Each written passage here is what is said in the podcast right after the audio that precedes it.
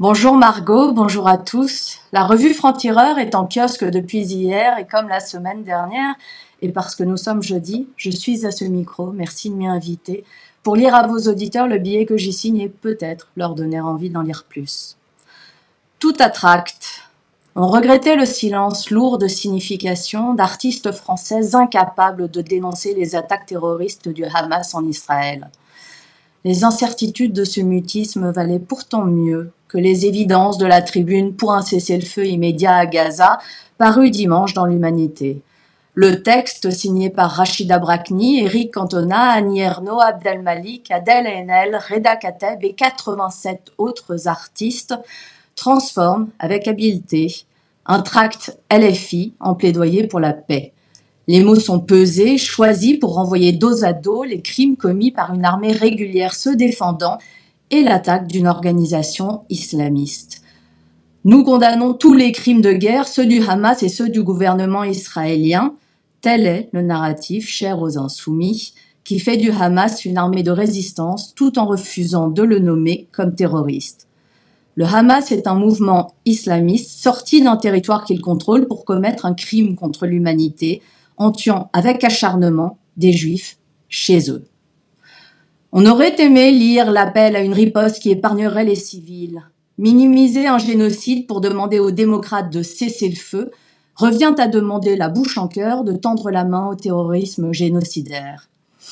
De courte mémoire, on se souvient des insoumis invitant une Ukraine envahie par la Russie à ne pas riposter au nom de la paix.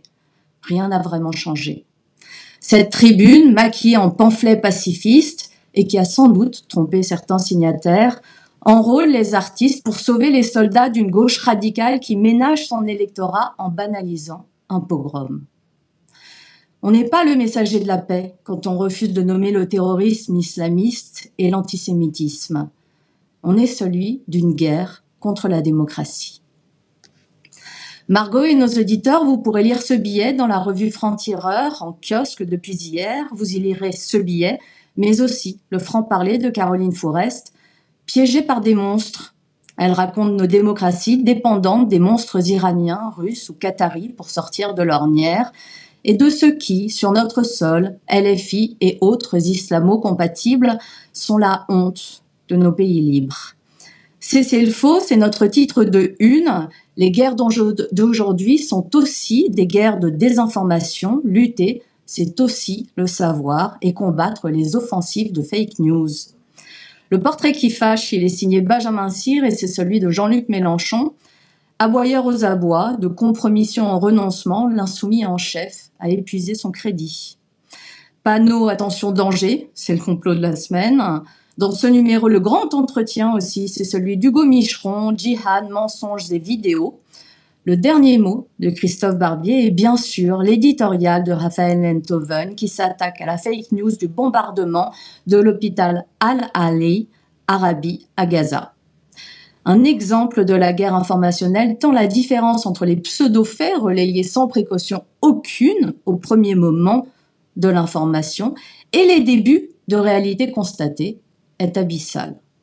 La raison est un combat, c'est le nôtre à franc-tireur, comme ici à RCJ, combattre toutes les formes d'extrémisme aussi. Lisez-nous, rejoignez ce combat et la lutte pour que la nuance survive dans un monde qui n'a de cesse de se radicaliser. Ça n'a jamais été aussi vrai. Belle journée à tous.